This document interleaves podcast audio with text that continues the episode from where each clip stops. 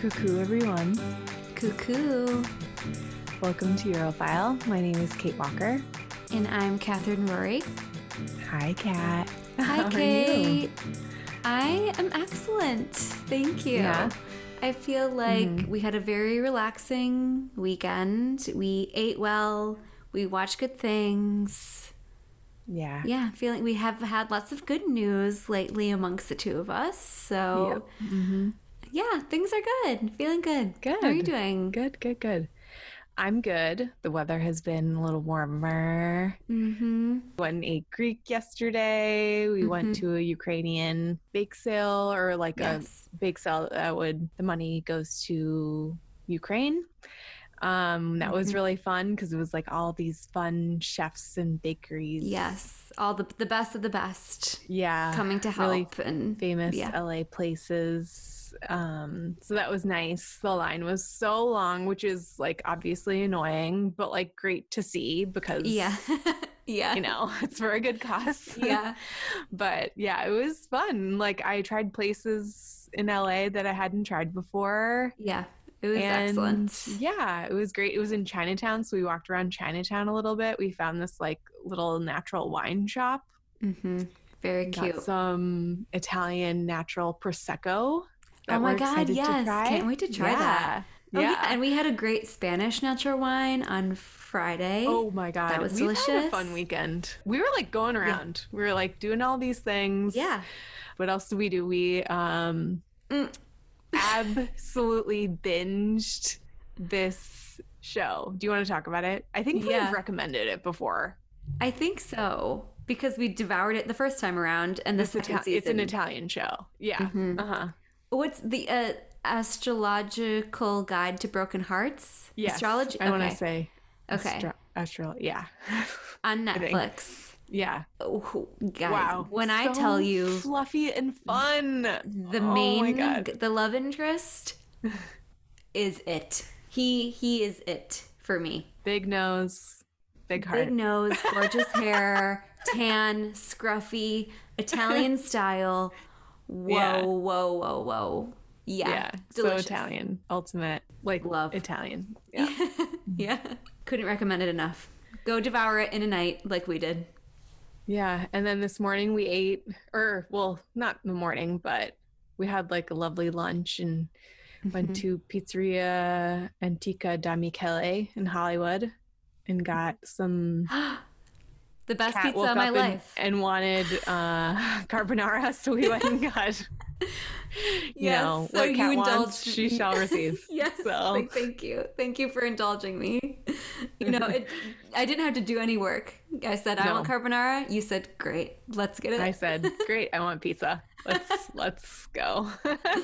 so delicious. With that said, Mhm. um, and without further ado, should we go to part two of our Yes. La Corrida saga Adventure.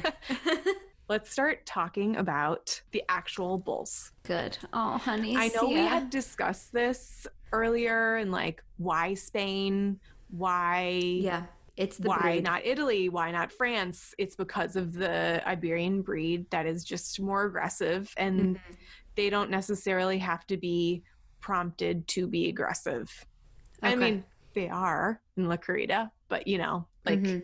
in the wilds or well, naturally, they are just a more aggressive breed. Okay, so as Americans, even when it comes to food, we're pretty like removed as to like the origins of our food. Like where does our food come from? Like I don't like to eat meat a lot because I get weirded out, but that's like my own weird like issue.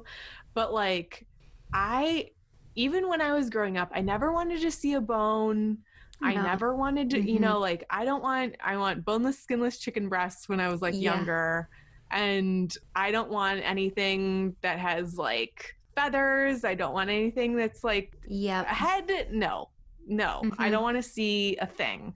And yet I can eat a whole fish. I don't know why my brain is broken. Anyway, just think of it like that, where it's like a cultural thing of where it's like we are so removed as Americans from this thing. hmm And yet there are different associations of bulls within different cultures. And, you know, as Americans, I want to say it's like very hard for us to see that perception, right? Mm-hmm. Yeah. So we don't understand like honoring a bull in Yes. this way, Yeah. right?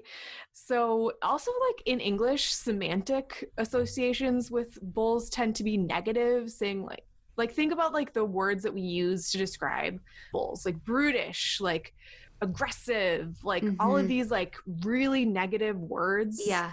Yeah. and like connotations that we think of bulls whereas like in spain and like latin american cultures we see words used like grace and agility and like controlled strength so there is like this strength but it's like this very deep seated strength grace agility that sort of thing so that's why they're revered okay. Wow. That is already fascinating. yeah isn't that so interesting Yeah. it's even like yeah it is. Mm-hmm. the words we use shape how we think so much. absolutely. Yeah.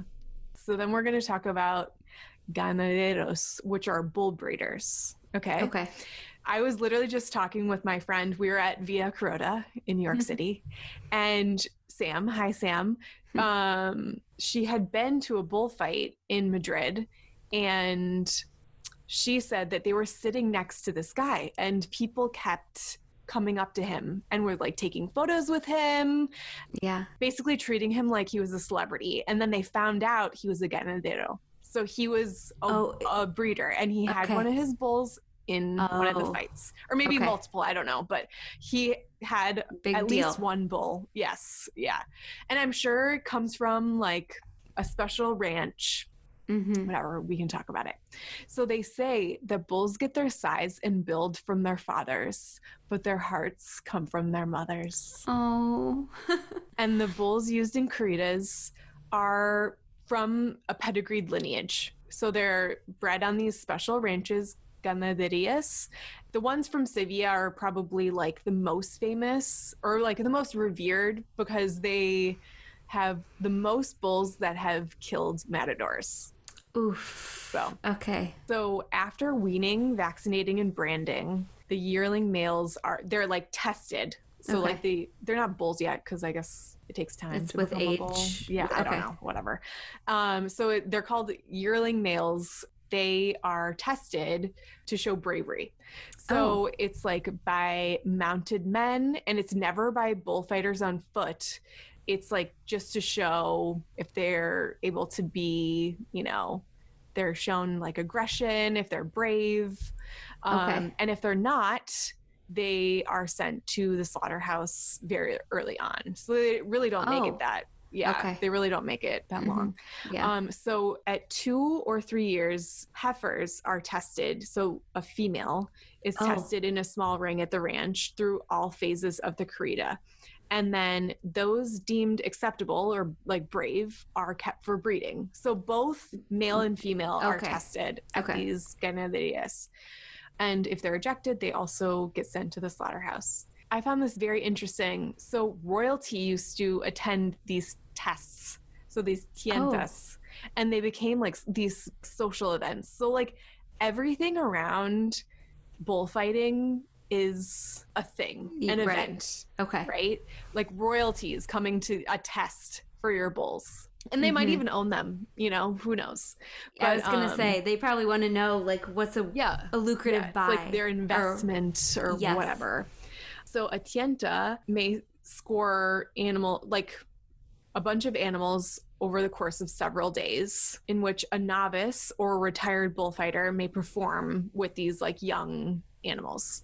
This this is like where they can like learn new things, practice new maneuvers, see if they still got it. Mhm. You know, they say that matadors have been more seriously wounded by heifers than the male little Oh. yearlings. So Oh, okay. Scary Um, ladies. Okay, I know. So bulls are never used a second time in a corrida. Obviously, we talked Oh. about this. They either get a pardon Yeah. or they They're do not. killed. And yes, it's because their memory is remarkable. If they had experience with these like men on the ground with capes, Right. um, they would remember this. And yeah, it's and like they trauma. wouldn't. I know. I know, and they wouldn't go into the arena. Okay. Good. And Smart. I think I had mentioned this earlier, but all cattle are colorblind. So the red and the pink cape, they don't matter as far as like Oh. color goes.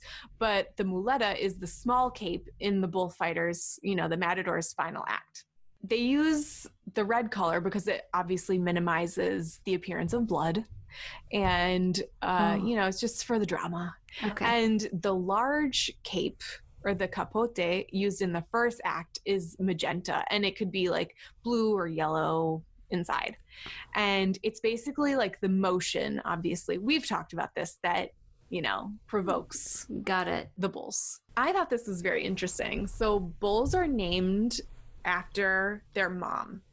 So Oh. say the bull's mom's name was Isleta, the son will be Isledo. Oh, whatever. okay. Yeah. Hmm. Yeah. Unfortunately, the cases that a bull is pardoned are very, very rare. Mhm. And so after a bull is killed from the corrida, nothing goes to waste. Like we said, you know, you can dedicate the bullfighter matador can dedicate a kill to the crowd, to a specific person. Mhm. The meat is always either given away or bought. Okay. So they say that meat from a fighting bull is unique. The smell, the taste, it's as hmm. if and there's the like a a butcher and he said it's as if we spoke of a free range chicken versus a chicken bought at a grocery store. So it's like Oh, they're okay. treated, you know, they're eating the best of the best. They're Right. eating they're always, you know, on like roaming around. They're Yes. getting exercise. Okay. They were bred for this, you know, like there's definitely like And- the free range versus like conventionally raised. sort of yeah. And there's like the respect and everything. Yes. Yep. hmm Like you want the best of the best fight, you have to have the best of the best bull. Yeah. Why be a bullfighter? Let's discuss. You're a lunatic. That's the Uh, answer. you are An adrenaline well. junkie. yeah. Yes. And you should probably go Um, to go to therapy. Yes. Yeah. We settled Yep. it. We're just offering solutions left, right, and center. Okay. you know, it's a dangerous profession. Many people have been gored or killed, and no, thank you. but if you're, you know, still intrigued, there's a process.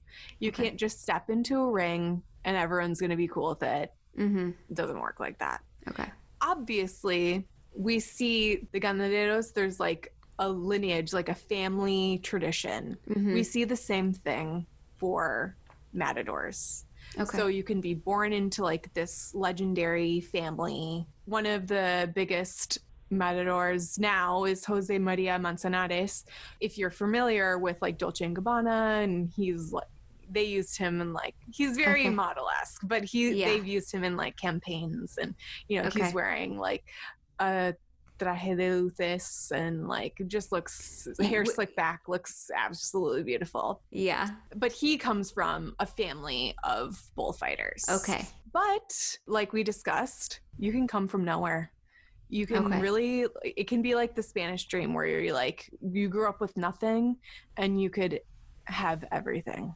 Okay. While football or like soccer remains the most popular sport in Spain and like Latin America, bullfighting continues to draw these like immense crowds Okay. I'm gonna throw some like numbers, stati- Yeah. statistics. Paint the okay? picture. So in 1996, for example, some 40 million spectators attended bullfights or bull-related festivals, Forty million. and there was a recorded 650 fights in Spain, where like 4,000 bulls were killed, Oof. and the Spanish spent 160 billion pesetas, which is like 1.4 billion, to watch corridas.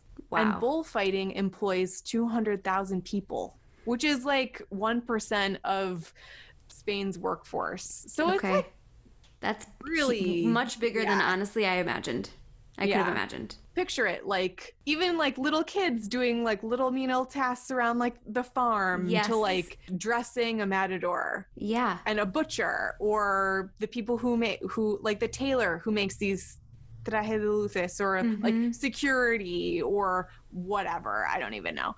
Yeah, it's just crazy. The immense, Yeah. the pure amount of money. That's like Formula One, where I'm like, I cannot fathom the amount of money Yes. this industry makes. Yeah. I do not understand. Yeah. Sport. the amount of money in sports in general Yeah. is Yeah. it's so not a part of my life, so I like forget about it. But we both went to schools that were like had football like Yes. really big there. yeah, that's true. and you It's see it a little bit, not at this level. Mhm. No. Okay, so obviously we know now that bullfighting is declining in popularity. Like in Catalonia, they banned bullfighting in 2010. Oh. So this is insane, but a place so steeped in the culture of bullfighting would ban would ban it and then disconnect it from like I think Spain felt like it was disconnecting like Catalonia was disconnecting itself from Spain when it was it banned Wow. bullfighting. Yeah. Yeah. Whoa. And so the Constitutional Court of Spain overturned this ban in 2016, stating Wow. that Catalonia could regulate bullfighting and enact specific measures, but it couldn't ban the practice outright. So it like still had to keep going. that is Wild. crazy. Yeah, I know. That's wild. I know. It's like literally we're voting to eradicate something that's horrible, and yet And the government yeah, says Spain no. sees it as, like- as like a slight against them. Yeah. I don't know. It's very interesting. I mean, obviously, I don't want to judge because it's like that's not my culture, and like I don't know like yeah. how deep seated things are. All I know is I would never go personally go to a bullfight. Yeah. So obviously, what is the giant motivator here, whether male or female, to pick up your muleta and strut on that sand? it's money. Work it. you know. They just want the stardom. Yeah. Just to put it in perspective, I know I was spouting out numbers and they were quite impressive. Mm-hmm. To put it in perspective, Babe Ruth was called the highest paid athlete of his day. But when you look in a salary comparison to like a Spanish bullfighter and what they were earning in the 20s, Mm-hmm. they made what Babe Ruth made in a year in one bullfight. Whoa. So, Whoa. wow, nothing to scoff at, you know? Yes. after the introduction of railways, obviously we know like Spain colonized, you know, Latin America Mm-hmm. and introduced bullfighting there as well. So that also gave another like off-season chance for Spanish bullfighters to earn more money in like Latin America. Oh. So like this was so lucrative. And like it was easy, you know, on the railways they could just you know, hop around in Mhm. like Central and like Latin America, yeah. And this is also where it was like another training ground for like novice bullfighters and matadors that weren't like, you know, of star rank to like Okay. really get you know, experience under their belts and like lucrative contracts Okay. also with the expansion of the corrida around the world there began this like concern about fan behavior you know like think of it as like hooligans of like england in the uk Mm-hmm. it's the same thing so crowds historically could be volatile or not Mm-hmm. regulations were passed to prohibit throwing the throwing of fruit, sticks, stones, and even dead animals into the ring. and also, certain crowd behavior is associated with certain bullfighting rings like as far as like regions go right there are certain stereotypes so the crowds of sevilla are refined and sophisticated and unnervingly quiet Okay. they're not shouting hmm. at you Yeah. you got to earn it Mm-hmm. in Madrid, they are serious, severe, and critical. Mm-hmm. They allow for a few musical interludes, but mm-hmm. demand a clean kill. Okay. And then in Bilbao and Pamplona, they are festive, raucous, and unpredictable.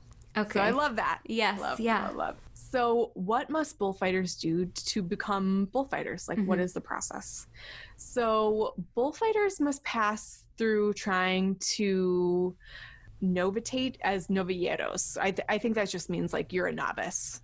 Oh, and okay. then so you train first as a perrecista, which is like fighting the yearling that are two years old. okay. And then you go novilleros son sin picadores, which is fighting the like two or three year old bulls without picadores, like the people on bull, Okay. like on horseback. And then novilleros with picadores, obviously with them. So you can receive an alternativa. It's a ceremony in which a senior matador basically accepts you as their professional equal. And Okay. you know, capable of giving a bull a clean Okay. kill, Okay. like honoring. Yeah, That's like the bar you need to. and it's seen as meet. respectful, like to the bull, okay. to be on this level. hmm Prior to 1974 in Spain, female bullfighters were not allowed to kill a bull, Hmm. and a person was called a sobresaliente would be called in to finish Oh. and give the bull like a respectful death. But now they can. And there has been a lot Okay. of female bullfighters, I was going to like ask you. yeah, Okay. including two Americans Oh. that were quite famous. Interesting. I'm not going to talk about anyone specifically. That Okay. is a whole other thing. hmm But absolutely, there is some really amazing women Okay. and two Americans, and one was an actress, so that's pretty interesting. Yeah. And she was gored, so she stopped doing that. Uh, yeah, That'll do she it. didn't die. She Yeah, didn't die. good. She's fine. So with great money, Mhm. right, there can be scandals. Oh, So yes. like any this is why I'm other venture like this that has prestige and Mhm. wealth, it also has had its share of scandals. Okay. So bribes and payoffs have been happening Mhm. amongst bullfighters, breeders, promoters, agents, and critics. Ooh. Okay. So goes all the way to the top. Yep. And Everyone um, wants their payout in Yeah. whatever way they can get it. there's this thing called horn shaving. So if your bull has short horns, it gives the advantage to the matador. You know, Mhm. less surface area to, to get gored. Yeah. Indiscriminate breeding, I guess it just means like weakening certain breeds Oh. Okay. of stock. And then drugging bulls has Ugh. happened. Mm-hmm. giving bulls grain. So it makes them like seem larger than they are, but without like it's not muscle mass, you know, it's literally just like Oh, got it, got it. mass. Yeah, there's just like certain like things like that. Remember how I said that there is like the banderilleras, those like little barbs that have like the little like colors that go off. Yes. Yeah. So they had used exploding banderilleras.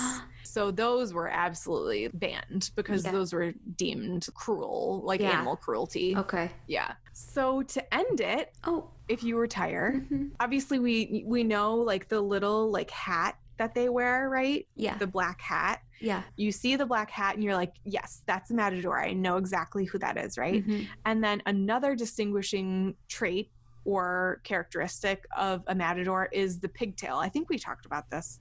Is like a little pigtail that they keep.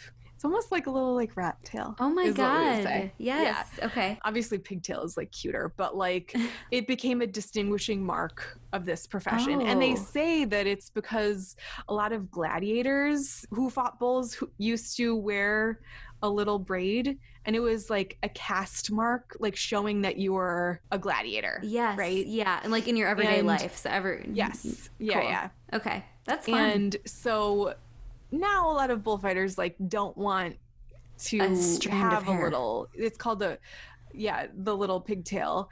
Um they wear a coleta, which is like a little fake braid. okay. They still wear something. yeah. You know? That is so and, interesting. Um a little I know. clip-on extension. I know, I know. And when you retire, it's called cutting the pigtail. So you physically do that when you retire. Wow. That is Yeah, so you cut interesting. The pigtail. yeah. yeah. And oh, that's, kind it. of fun. I like that. A little Yeah. distinguishing mark. Yeah.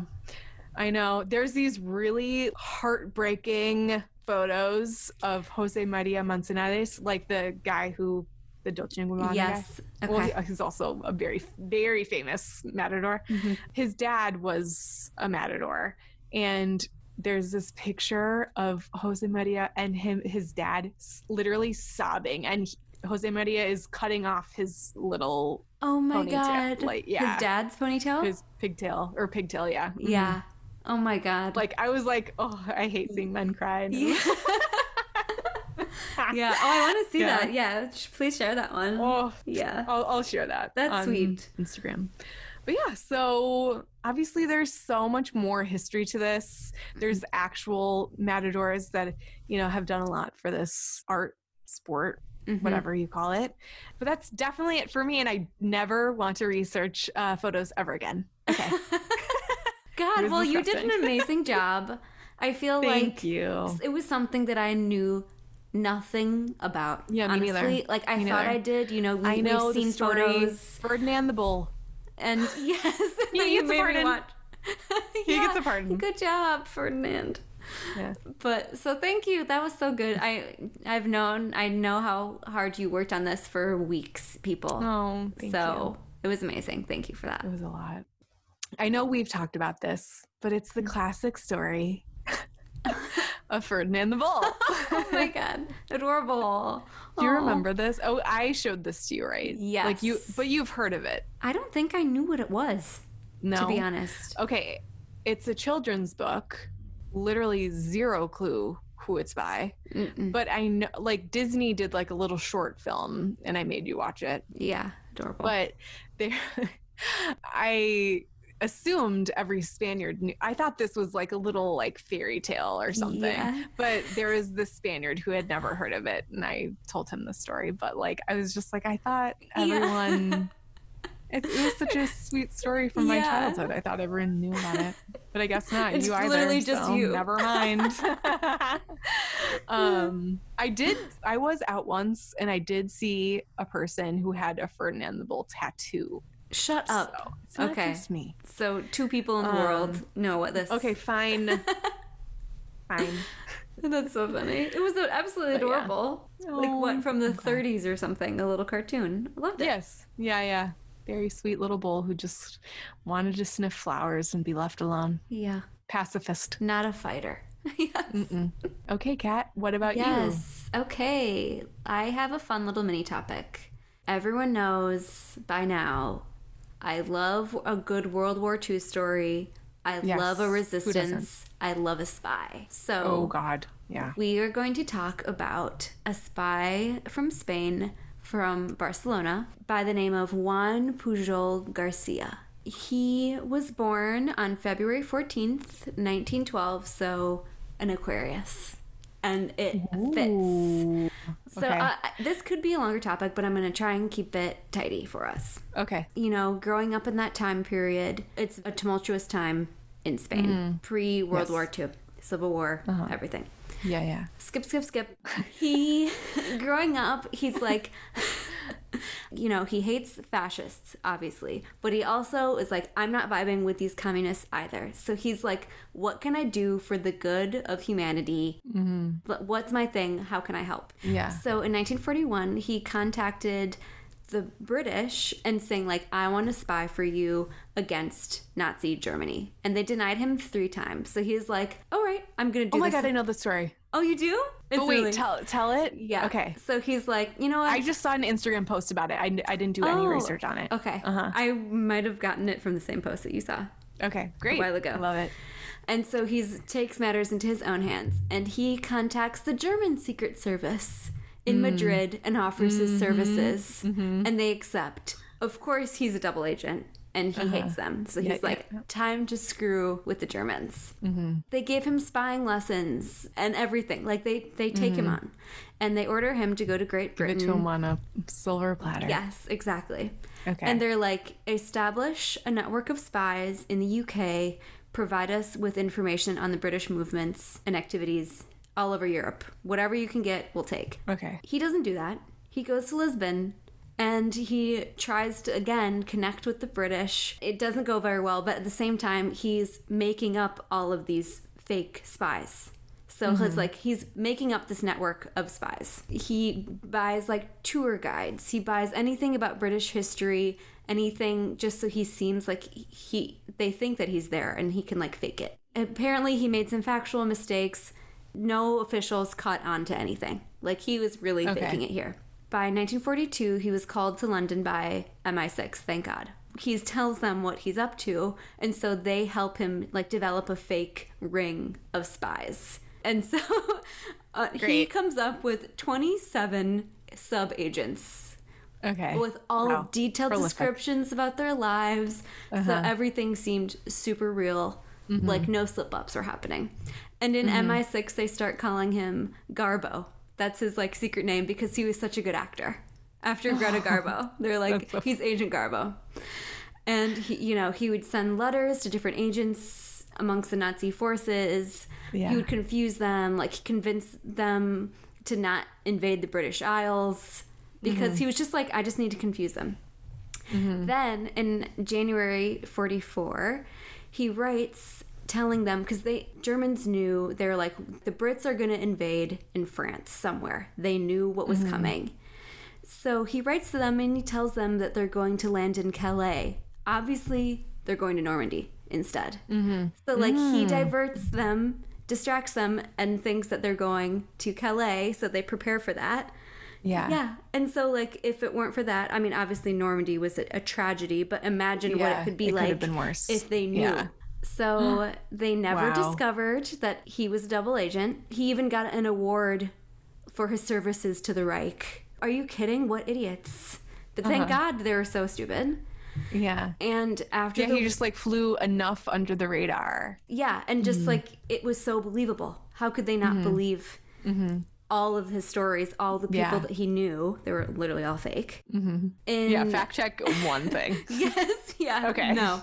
Blind confidence in this man. This stranger who appeared and said, I want to work for you. Yeah. And after the war, he was like, I am done with Europe. He moves to Venezuela, you know, to get away from his memories of war. Of course, who moves to South America? Tons of Nazis. So he's like, fuck, fakes his own death. Oh, Fakes his own death. Yep. And like had to cut himself off from his He's like, family. no, I'm just not dealing with this. yeah, exactly. I guess it's very dangerous. So Yes, yeah. seriously. or you could just leave. I don't know. So it was believed that he died until the Mm-hmm. 1980s when a reporter started looking into it and theorized that he was alive. They found him in Venezuela and he returned to Europe and reunited with his family. What was that? 40 That is years later. crazy. Crazy. Yes. Oh my god, I didn't know that part. That's great. So that's the story Wow. of Juan Pujol Garcia. That is amazing. I imagine he's just like a wacky guy, Yeah. but like with a heart of gold. All Oh of his meddling. God. Amazing. What an amazing story. Mm-hmm. So good. Yeah. Yeah. Oh, Darling. that's wow. That's that's Mm-hmm. There a needs to one. be a movie. Faked his death. There's your solution. Wow, wow, wow. um, thank you for that. Love that. Thank you. that was really fun. Do you have a recommendation? Yes, I do. Every weekend lately, I have been having a Vesper martini oh yes. inspired by Speaking of- James, James Bond. hmm Yeah. Yeah. Oh, yeah. It's this the spy cocktail. I can't get enough. So I'm gonna share what it is in case no one knows. It is deadly, and also I can attest to that because I had several last weekend and I was dead for all Saturday, basically. Kate had to make me breakfast and bring it to my bed. and I had do to do it again. It's Li- fine. but little by little did I eat it. Yeah, but it, it revived me. So thank you. it is three ounces of gin, one ounce Mm-hmm. of vodka, and a half ounce of Lillet Blanc aperitif, which is like a floral, crisp, light, almost citrusy. With and then Mm. you garnish it with a lemon twist, and obviously Wow, divine. Bond rules. It's shaken, not stirred. it is delicious. And usually Okay. I am a dirty gin martini. That's my thing. Always has been. Yes. And Yeah. this, it sounds like it would be sweet because of the Lillet Blanc, but there is something still kind of savory about it and like refreshing. Maybe because of the gin. yeah, Because it's, like herby or yes, something. it's It is so delicious. I mean, I tried delicious. yours and I absolutely thought it was divine. Yeah. And I've had it several Mm-hmm. places, and the bartenders is, have always looked at me like impressed that I ordered that. And so I'm like, oh, if, if you want to like have an Mm. It impressive. seems very easy to make, like if you're a bartender. Yes, but like, You and know. it's a classic cocktail that I had never really heard of until recently. And like Mm-hmm. the bartenders have always given me like a little smirk because they're like, oh, Mm-hmm. and that makes me feel good. so I highly recommend. Oh, nice. what That's do you so have for me? Okay, so we've been talking about the concept of a no skip album. Oh, Right? Okay. Mm-hmm. So I have a no skip album, or my no skip album is Rosalia El Mal Querer. She's a Spanish artist. Uh-huh. No skip album. for Yes. Yep. This is Rosalia pre her weird reggaeton chicken teriyaki days. Yes. Okay. That is the name of an actual song she has sung recently. And I'm not even going to deign any moment of my time listening to Mhm. that. But I will say, El Mal Querer, wow. Like is- flamenco influenced. She's so talented. Mhm. It's like haunting. You can feel Yeah. it. Yes. She's wow. I want her to go back to more like flamenco style. Yeah. That is such a you mm-hmm. album. I, I can know know. you you play it semi regularly, I feel like. And I'm like, oh, I there goes Kate. mi nombre, my one of my favorite songs in the world. Wow. It's a good one. Okay. And now I need to Love it. listen. Yep. Yeah. But yeah, so that's it for me. Okay, well, And- without further ado, are you ready for our word of the day? Yes. So we finished the monumental show mm, that is Grand mm-hmm. Hotel this mm-hmm. weekend. So sad that it's over. Happy What that it phase. happened. We're better for it happening. Yes, yeah. I'm Wow. sure I'll rewatch again in the future. Mm-hmm. Hopefully, they bring it to Netflix or wherever, somewhere more Mm-hmm. accessible soon. So I was like, okay, my word of the day, I knew immediately. Amantes. Amantes, Lovers. Lovers. Oh, beautiful word. Amantes clandestinos. Amantes. Yes. yes. So cute. Yeah. Alicia y Julio. Mm-hmm. Per siempre. Wow. If you haven't watched that show, what are you doing? Yeah. I mean, honestly, it's really annoyingly accessible right now. So just wait until it gets back on Netflix or something. But Mhm. yes, absolutely. You have to watch it. It's such It's a so journey. It's so good. So fun. We love it's, so- our. it's like amantes. a novella, telenovela, like Mhm. so fucking fun. yeah. Anyway, thank you, Kat, for that amazing little story. Thank you, Kate, for putting your heart and soul into these two episodes. Absolutely Oh, loved it. Thank you. Thank you. Okay, everyone. Thank you for listening. Thank you. Until next time. Adios. Ciao.